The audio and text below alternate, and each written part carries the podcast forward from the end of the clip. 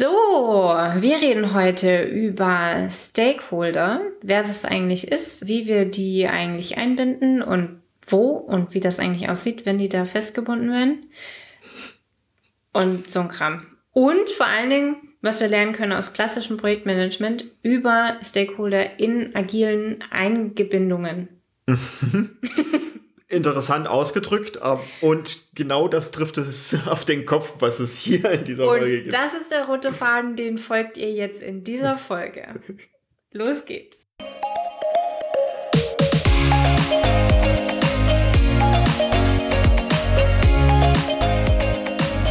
Hallo und herzlich willkommen zum Snipcast. Wir reden über Themen wie Agilität, Mindset, Persönlichkeitsentwicklung und allem, was für dich relevant ist. Schön, dass du dabei bist und los geht's! Ja, jetzt brauche ich das Thema, wa? Jetzt brauchst du ein Thema, ja. Reden wir über Stakeholder? Och, lass uns über Stakeholder reden, klar. Okay. Natürlich. Was reden wir denn über Stakeholder so? Ja, naja, also ist schon eine Rolle. Wir haben das ja schon mal angesprochen in unseren Rollenfolgen, die wird vom Scrum Guide zwar genannt und dann doch irgendwie nicht näher beschrieben. Das ist doch komisch, oder? Stakeholder. Ja. Ja, weil es so projektindividuell ist. Mhm. Wer und was alles Stakeholder ist.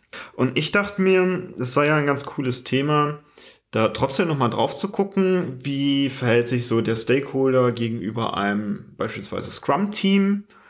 An welchen Stellen binde ich ihn ein? Wie funktioniert denn das alles überhaupt? So, ja, eine, jeder. Ja, jeden. Klar ist das individuell und ich darf sie halt auch individuell behandeln. Okay. Hm. Also beispielsweise lernen ja die ähm, meisten Scrum Master, dass die Stakeholder-Kommunikation komplett über den Product Owner geht. Also der Product Owner ist quasi so das Funnel, wo es zusammenläuft, alles, alle Wünsche, die die Stakeholder so haben und dann mit denen zu reden und zu managen. Und du guckst schon so komisch, ja, wenn man weil, ja, man sieht das auf YouTube jetzt nicht, bis aufhören, so Gesichter zu sehen. ja, stimmt. äh, ja, ich gucke schon so, weil, also mir fällt mindestens das Review ein, wo Stakeholder auf Team treffen. Ja. Und also es gibt ja einen Unterschied zwischen Kontakt zum Stakeholder haben mhm. und die Interessen von Stakeholdern vertreten. Mhm, mh. Ich finde, da ist ein Unterschied. Und natürlich ist es einfach für ein Umfeld, das sich noch nicht wirklich gut auskennt mit PO-Mandaten, zu sagen, dass jegliche Kommunikation über den PO geht. Jegliche Stakeholder-Kommunikation ja. Richtung Team zumindest über ein PO geht. Mhm. Und wir beiden haben in der Refinement-Folge schon darüber gesprochen, dass wir auch total gerne Stakeholder in Refinements einladen. Mhm. Das steht jetzt sogar explizit im Scrum Guide mhm. so drin mit macht da keine Slideshow draus. Das ist nicht rein zur Präsentation alles. Also das ich würde sagen Refinement. So. Ich ja, bin beim Refinement-Bereich. Mach erstmal das Refinement fertig, dann mache ich Review weiter. Weil das ist für mich ist das der stille Post-Effekt. Wenn der Product Owner den Stakeholder vertritt, dann ist es so ein stille Post-Effekt ja. in beide Richtungen. Der PO muss immer zum einen und zum anderen, wenn es noch Rückfragen gibt, wieder zurück. Und das ist ein Ping-Pong und hin und her. Das schreit für mich nach Ineffizienzen und das gilt es zu beheben. Von mhm. daher passiert es bei mir dass der Product Owner Stakeholder ins Refinement einlädt. Nicht alle, nicht für jede Story, aber für alles, was, oder für jede Anforderung. Aber alles, was so ein bisschen, ein bisschen komplexer ist, werden die Stakeholder direkt mit ins Refinement dazugeholt. Es ist kein neuer Termin, der an Stakeholder-Kalender angepasst ist. Der Stakeholder ist eingeladen zum Termin, der dem Team Rituale, ihr wisst, wir haben darüber gesprochen, Rituale reduzieren Komplexität. Da darf der Stakeholder dabei sein. Das ist keine Show, um irgendeinen Stakeholder zufriedenzustellen. Mhm. Das wiederum darf der PO machen außerhalb des Refinements. Absolut richtig. Du hörst es also schon raus, ein Stakeholder ist jemand, der irgendwie Interesse an diesem Projekt hat. Yep. Das kann jemand sein, der einfach nur das Geld dafür hat. Das kann jemand vom Management sein. Das kann aber auch jemand sein, der am Ende das Produkt vielleicht auch benutzt. Das können sogar Familienmitglieder von Projektbeteiligten sein. Ja. Um jetzt mal ganz weit zu Ja, denken. ja, natürlich. Also jeder, der irgendwie ein Interesse an diesem Projekt haben könnte oder an diesem Produkt, der ist per se erstmal Stakeholder. Jetzt kann man sich natürlich noch drüber unterhalten, ob man jetzt noch Stakeholder und Kunden voneinander trennt, weil das unterschiedliche Personen durchaus sein könnten und vielleicht auch ein bisschen unterschiedliche Bedürfnisse an das Produkt haben. Aber per se erstmal Stakeholder ist der große Topf, jeder, der irgendwie Interesse an diesem Produkt hat. So, du wolltest unbedingt über das Review reden. Ich möchte ganz gerne nochmal bei dem Punkt bleiben mit der stillen Post, den du angebracht hast, denn den finde ich super wichtig und wertvoll. Denn außerhalb des Refinements, wie ist es denn da mit der stillen Post? Oh, ähm, Denn das finde ich ist so eine Gratwanderung. ja, es kommt ein bisschen drauf an. Also beim Daily zum Beispiel, das ist ja auch potenziell ein Termin, wo jeder, der Bock hat, vorbeikommen kann, sind alle anderen, außer Teammitglieder PO, also Team im weitesten Sinne, sind alle Stakeholder Zuhörer. Wenn am Ende Zeit ist, dürfen die noch irgendetwas sagen oder Fragen stellen, aber in der Regel sind Stakeholder beim Daily Zuhörer. Bei der Retrospektive zum Beispiel sind sie raus. Ja. Regel Nummer eins: Retrospektive findet nur im Team statt. Und das meine ich auch für Manager und Führungskräfte und Vorstände, nur um das so mal zu markieren. Die Retrospektive ist ein sicherer, ein geschützter Ort. Da bin ich in meiner Familie unter, also ne, ich mit meiner Familie. Das ist mein Team. Da kommt kein Vorstand dazu, egal wie sehr der das noch gerne möchte. Dann gibt es natürlich Teams, die haben Telefone. Und dann ist tricky. Weil Stakeholder haben sehr schnell heraus, wen sie anrufen dürfen, der gerne Dinge tut. Der, also es gibt einfach Menschen, die sind hilfsbedürftig. Es gibt einfach Menschen, die, die können aus welchen Gründen auch immer, und die sind häufig sehr ehrenhaft, nicht Nein sagen. Und dann wird's tricky, denn da sind, egal wie gut die Postfächer sind, egal wie häufig angesagt wird, bitte Aufgaben, Stakeholder, bitte kommuniziert mit dem Product Owner. Die wissen ganz genau, wen sie anrufen müssen, um die Funktion zu kriegen, die sie mal eben schnell brauchen. Jetzt bei einem IT-Projekt. Und da geht es wirklich nur über die Kommunikation mit dem Team. Dass das Team versteht zum Beispiel über agile Spiele, über Simulationen, wie wichtig es ist, den Fokus zu behalten, was meine Erwartungshaltung als Scrum Master ist, an diese Form von Effizienz und Fokus. Und dann funktioniert das in der Regel ganz gut. Dass der Stakeholder, also dass auch, obwohl die Kommunikation möglich ist direkt, dass trotzdem viel an den Product Owner abgegeben wird im Sinne von, ich habe verstanden, dass du das gerne möchtest, dass wir das umsetzen und bitte sprich unseren Product Owner an, der priorisiert das ein. Und da helfen Zahlen. Zahlen, Daten, Fakten helfen total gut. Scope Creep hilft total gut. Wir haben, glaube ich, schon mal über Scope Creep gesprochen. Also alles, was das Team, das sind so sich reinschleichende Aufgaben. Mhm. Also alle Aufgaben, die zu Sprintbeginn nicht geplant waren, aber trotzdem irgendwie jetzt doch noch gemacht werden müssen, weil ist wichtig. Die werden bei mir dokumentiert als Scope Creep. Und in der Retrospektive wird darüber gesprochen, woher kommt dieser Scope Creep? Haben wir den, warum haben wir den vorher nicht gesehen? Ist es etwas, das wir regelmäßig einplanen dürfen? Solche Dinge. Also es gibt kein Fingerzeigen oder Schimpfen, die sollen es dann machen, nur es wird hinterher drüber gesprochen. Wie können wir das früher erkennen? Der positive Aspekt kann an der Stelle aber sein, dass wenn ich eine Anforderung umsetze und ich habe da halt einen Stakeholder, der genau an dieser Anforderung halt großes Interesse hat, dass ich natürlich die stille Post dann wieder vermeiden kann, wenn Richtig. ich direkt mit ihm spreche. Ja. Deshalb sage ich, es ist eine Gratwanderung. Das hat Vor- und Nachteile. Es kommt da auch wieder darauf an, was für Stakeholder habe ich. Habe ich zum Beispiel Schnittstellenpartner, dann egal ob IT oder Abnehmer von meinen Marketingunterlagen, ganz egal welche, was mein Produkt ist, habe ich einen Abnehmer oder jemanden, der mit meinem Arbeitsergebnis weiterarbeitet, dann ist es für mich kein klassischer Stakeholder, Stakeholder mehr, sondern eben eher ein Partner. Und mit denen darf natürlich wieder anders umgegangen werden, ja. Gut, jetzt also Review, ja. Auch ich mache mal Fehler. Gehört zur Fehlerkultur dazu. Weil du vor einer halben Ewigkeit. Ja, ich habe mal die Namen der Rituale durcheinander gewürfelt. ist schon fies, dass die alle mit R anfangen. Das hätte oder? bei den Hörern jetzt keiner mehr gewusst. Ach so, gut, schneide ich dann raus. Psst.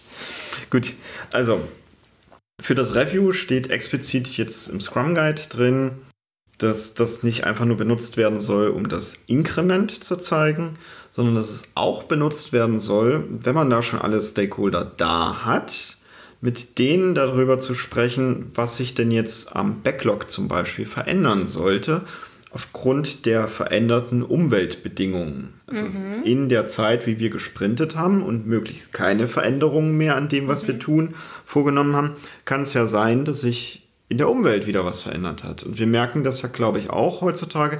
Die Zeit, also die Zeit bleibt natürlich gleich lang, aber das, was sich dann verändert in dieser mhm. Zeit, das wird durchaus immer mehr, weil wir großen technologischen Fortschritt haben und auch Informationen besser teilen können. Mhm.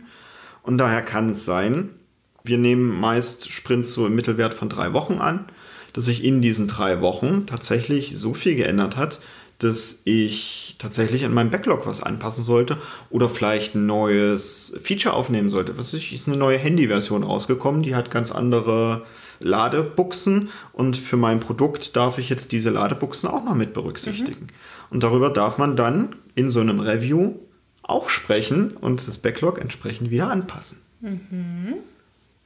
Und dafür brauche ich die Stakeholder. Also klar, es ist cool, wenn der Product Owner das auch alles weiß, aber was soll der denn alles tatsächlich im, im Kopf haben? Der kann nicht alles wissen. Und mhm. dann ist es ganz gut, wenn er gutes Stakeholder-Management betreibt und das eben im Griff hat. Mhm. Und damit gehen wir jetzt schon fließend dazu über, dass ich aus dem Prinz 2, also aus dem klassischen Projektmanagement, tatsächlich explizit Stakeholder Management als ein Kernteil gelernt habe. Mhm. Und den finde ich natürlich nicht jetzt im Scrum Guide so explizit mit mach es so und so, weil wir haben ein Framework und kein mach es so und so. Wir sind ja im komplexen Umfeld unterwegs. Und trotzdem finde ich es gut, was ich da gelernt habe. Und möchte das dir ans Herz legen für den Fall, dass du jetzt ein größeres Projekt hast, was über mehrere Jahre vielleicht läuft, da wirklich ein bisschen drauf zu gucken, okay, mit welchen Stakeholdern hast du zu tun und die auch alle irgendwie so ein, ein Gefühl dafür zu entwickeln. Das muss nicht so explizit sein, dass das jetzt eine Tabelle wird, wo alle Namen eingetragen sind und daneben geschrieben wird, wie viel Einfluss die haben und wie gut die mit dem Projekt können und so. Aber so ein paar Hauptstakeholder solltest du schon kennen und im Zweifelsfall auch an deinen Nachfolger übergeben können. Also falls du das Projekt verlässt oder im Urlaub bist und es hat jemand eine Anfrage mit, wer sind denn überhaupt unsere Schnittstellenpartner? Dass sich das relativ schnell aus irgendeinem System, irgendeiner Ablage oder so herausholen lässt mit, ah, es sind folgende Menschen, weil wir haben jetzt irgendeinen Fehler an der Schnittstelle und müssen die mal alle informieren. Mhm. Das sollte schon irgendwie gemanagt werden. Und ich empfehle dafür, sich tatsächlich einmal pro Monat so ein bis zwei Stunden Zeit zu nehmen und dann nochmal drüber zu gucken, passt das alles? Ist da vielleicht irgendjemand Neues dazugekommen? Und sich mit wenigstens einem aus dem Team darüber zu unterhalten. Wer macht das? Jeder? Der Product Owner.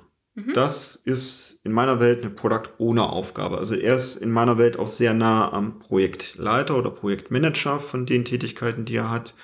Und wird in den reinen Scrum-Trainings halt nicht so sehr in den Fokus gerückt, was das angeht. Mhm. Du schüttelst so ein bisschen hin und her. Ja, die klassische Projektleiterrolle hätte ich tatsächlich aufgeteilt. Die ist aufgeteilt, na klar. Ja, ich sag's nur.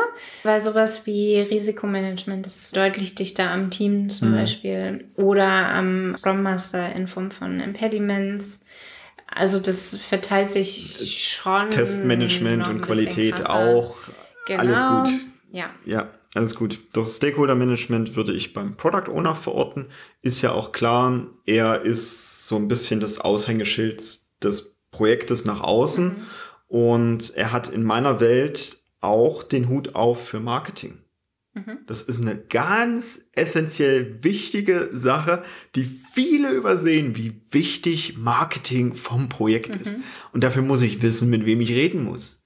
Mache ich kein Marketing in meinem Projekt, kann das mitunter zu ganz komischen Situationen echt spontan im Projekt führen. Wie zum Beispiel dem Unternehmen geht's nicht so gut und es gibt halt Budget-Cuts und plötzlich erwischt es das Projekt, weil keiner so genau weiß, wofür die da sind. Das Problem an guten Projekten ist häufig, die sieht man nicht so viel. Mhm. Weil die weil laufen. Probleme gibt. Ja, genau, die laufen. Und dann hat die keiner so sehr auf dem Schirm. Und wenn es dann zum Beispiel um Budget-Cuts geht oder um, ich brauche mal irgendwie Ressourcen für mhm. mein Projekt, dann nehme ich die aus den Projekten, die eigentlich laufen. Und deshalb ist es wichtig, Marketing fürs eigene Projekt mhm. zu machen. Das steht so in den wenigsten Stellenbeschreibungen drin. Mhm. Das ist wichtig. Und dafür brauche ich meine Stakeholder, die sollte ich kennen und ich sollte auch wissen, wie viel Einfluss sie durchaus auf dieses Projekt haben können. Und dann ist es vielleicht auch ganz gut, die ab und an mal anzurufen und nochmal explizit zum Refinement oder zum Review einzuladen. Mhm. Also den oder nicht, einfach nur zu quatschen. Genau. Also dann nicht einfach nur eine Mail rüberschicken und ja, die haben ja den Termin und werden schon kommen, wenn die das interessiert, sondern ab und an nochmal anzurufen mit, ist genau dein Thema in diesem Termin, solltest du vielleicht vorbeikommen und dir angucken. Genau. Und was dann auch noch dazu gehört, ist, wenn ich jetzt Teilnehmer habe, die äh, ein paar von den Anforderungen werden jetzt besprochen, egal ob das jetzt ein Review oder ein Refinement ist von genau diesem Stakeholder oder dieser Stakeholder-Gruppe. Dass ich dann gucke, dass ich die irgendwie zusammenziehe und vielleicht eine Art Agenda für dieses Event machen kann, damit ich die einzelnen Stakeholder-Gruppen vielleicht am Anfang eines zweistündigen Termins schon gleich abfrühstücken kann. Und wenn ich dann später in so detailtechnische Diskussionen gehe, die den Stakeholder vielleicht nicht mehr interessieren, dass er dann vielleicht sich auch selbstständig schon aus dem Termin wieder zurückziehen kann, damit ich seine Zeit nicht maximal blockiere. Bei Refinements immer den Eingeladenen zuerst. Ja. Genau. Bei Reviews hätte ich es tatsächlich nicht so gehandhabt, mhm. weil es beim Review für mich über, also Demo roter Faden geht für mich vor Stakeholder-empfindlichen Terminplänen.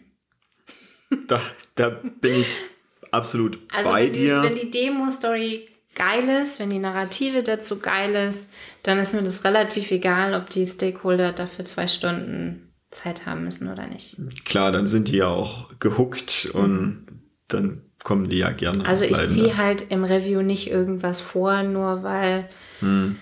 Peter nur zwischen 10 und Viertel nach 10 Zeit hat, sondern ja. Genau, das ist auch nochmal ein wichtiger Punkt. Also wenn dann da irgendein Manager zu spät aufschlägt, dann wiederhole ich das nicht nochmal mhm. für den. Das hat was mit Mandaten zu tun. Euer Mandat in diesem Projekt ist unantastbar. Ganz egal, wie groß der Hippo ist. Hippo, also High Paid Person Opinion, Hippo, ganz egal wie groß das Hippo ist, euer Mandat ist zu verteidigen und zählt immer höher. Denn euer Auftrag ist, dieses Projekt effizient und effektiv auf die Straße zu bringen und nicht irgendwem, der mehr Geld verdient als ihr oder jemand, gerecht zu werden. Ich hatte diese Woche tatsächlich erst ein größeres Meeting, wo tatsächlich so ein Hippo später in den Raum reingekommen mhm. ist und findet derzeit alles online statt und dann on online ist so ein bisschen der Nachteil, kann immer nur eine Person gleichzeitig sprechen, reingepurzelt ist und dann erstmal sich scheinbar zeigen musste. Oh, es gibt so viele, diese Menschen, die reinkommen, fünf Minuten später reinkommen und dann sagen, Hallo, ich bin übrigens auch da. Das Meeting ist schon voll im Gange, aber die müssen unbedingt dann noch Genau. Was macht ihr gerade? Äh, wie, wie, läuft das jetzt hier ab? Und dies und das so. Sei ich halt mir dachte, mh, hm, hatten wir gerade geklärt. Und das ist jetzt eine Sache, wo das meiner Meinung nach vom Product Owner an den Scrum Master übergeht, dieses Stakeholder Management. Mhm. Denn dann sehe ich es tatsächlich als meine Aufgabe als Scrum Master an der Stelle, die Person, die jetzt gerade, ich sag mal, stört. Also das ist ja keine böse Absicht. Aber jetzt quasi das Meeting schon so ein bisschen stört, an die Seite zu nehmen, vielleicht in einen zweiten Videocall oder sowas reinzunehmen, einmal kurz aufzugleisen und zu erklären, damit genau diese vielen Fragen, die jetzt plötzlich aufkamen, raus sind und das Meeting aber in der Zeit weiter ruhig weiterlaufen kann. Ich hole dich über den Chat ab. Irgend sowas. Und der Product Owner hat in dem Moment meist genug mit den anderen Stakeholdern zu tun, dass ich dem das nicht auch noch aufbürden würde. Dafür sind wir ja da als hm. Facilitatoren haben wir uns ja auch schon drüber unterhalten, dann an der Stelle die Person kurz rauszunehmen und das außerhalb des normalen Events zu klären. Mhm. Das wollte ich dazu noch loswerden. Vielleicht noch ein Hinweis mit, je nachdem, welches agile Framework ich mache, ist Stakeholder Management ein bisschen etwas mhm. anderes. Ne? Wir haben jetzt heute über so klassische Scrum-Implementierungen gesprochen oder alles, was Scrum ähnlich ist. Wenn ich ein Design Thinking oder ein Kanban habe, kann diese Form von Stakeholder Management ganz anders mhm. aussehen. Dann darf zum Beispiel jeder in meine To-Do-Spalte was reinmachen, zum Beispiel. Bei Kanban gibt es auch häufig Gremien, die priorisieren. Das sind so, da ist Stakeholder Management noch ein bisschen was anderes. Mhm. Von daher kommt es auf das Framework darauf an, wie die Details tatsächlich aussehen. Im Extreme Programming, also ist auch wieder ein anderer Framework, ist es sogar so, dass die Stakeholder sehr detailliert unterteilt werden. Mhm. Also es gibt den Manager, heißt er dort häufig. Das ist derjenige, der das Budget für das Projekt zur Verfügung stellt. Es gibt den Kunden, das ist der, der das am Ende anwendet. Und es gibt tatsächlich ein User, der ist nicht der Kunde, das mhm. ist quasi der, der Vertreter, der das anwendet und der zu allem eben dann immer sagt, ja, das ist so, wie ich es verwenden würde oder nicht. Also im Extreme Programming wird es tatsächlich nochmal sehr detailliert unterteilt, mhm. was aber auch ganz cool ist, weil ich dann weiß, in welcher Rolle ist derjenige jetzt da und Extreme Programming lässt zu, dass eine Person mehrere dieser Rollen trägt. Mhm. Worauf ich noch eingehen möchte, ist, was wir auch tatsächlich in unseren Teams manchmal machen und der eine oder andere vielleicht gar nicht so auf Schirm hat. Wenn das Team in einem Sprint oder in einer Etappe oder Phase oder wie auch immer Dinge erledigt, die primär einer Stakeholder-Gruppe zuzuordnen sind, dann integriere ich ganz gerne den Stakeholder für diese Zeit mhm. in dem Team. Und das ist so cool, weil wir die Kommunikationswege verkürzen. Mhm. Und diese Person nimmt dann in der Zeit natürlich auch an allen Ritualen teil. Mhm. Ich kümmere mich dann meist darum, dass diese Person nicht komplett beim Team mitarbeiten muss, weil es vielleicht ein völlig anderer Scope völlig in Ordnung. Aber ich kümmere mich darum, dass die Person vor Ort in den Räumlichkeiten des mhm. Teams sitzen kann muss nicht derselbe Raum sein, vielleicht nur ein Nebenraum, alles okay. Und von dort aus seine Arbeit erledigen kann. Mhm. Also ich habe so einen Stakeholder-Raum, vorrätig oder Stakeholder-Arbeitsplatz, wo die temporär sitzen können. Also das ist auch ganz cool, wenn man irgendwie mal Gäste hat, die nur kurz für ein paar Stunden da sind. Und die benutze ich, um die Stakeholder tatsächlich dauerhaft mal für zwei, drei, vielleicht auch vier Wochen integrieren zu können mhm. im Team und dann schnell deren Sache erledigen zu können, weil dann ist es ganz cool, dann entwickelt das Team irgendwie ein bisschen an der Funktion rum und kann direkt den Stakeholder fragen, guck mal, ist das das, was du dir vorgestellt hast? Also es ist wirklich so ein Rapid Prototyping, also direkt dann immer zeigen und dann können die eher sagen mit, ah, dies und jenes. Denn logischerweise ist so ein Stakeholder nicht immer ausgebildet da drin, gute Anforderungen zu schreiben. Mhm. Und so kriege ich das schneller raus. Ein kleiner Kniff nochmal. Ich finde, das reicht für Stakeholder. Ja, nachdem du es jetzt schon dreimal gesagt hast. Weiß nicht, ob das jetzt das wirklich letzte Wort ist. Das schneide ich ja alles raus. mhm. Dann nochmal mein Aufruf an dich. Wir nehmen bald die Einjahres-Snipcast-Folge auf. Das wird eine Spezialfolge nur zu diesem Snipcast. Und falls du Fragen hast, die dich zum Snipcast interessieren, wie er entstanden ist, wie wir die einzelnen Folgen machen oder was auch immer, dann schreib uns an hello at snipcast.de und wir nehmen die gerne auf und gewähren dir einen Blick hier hinter unsere Kulissen. Genau. Bis dahin, eine schöne Zeit. Tschüss!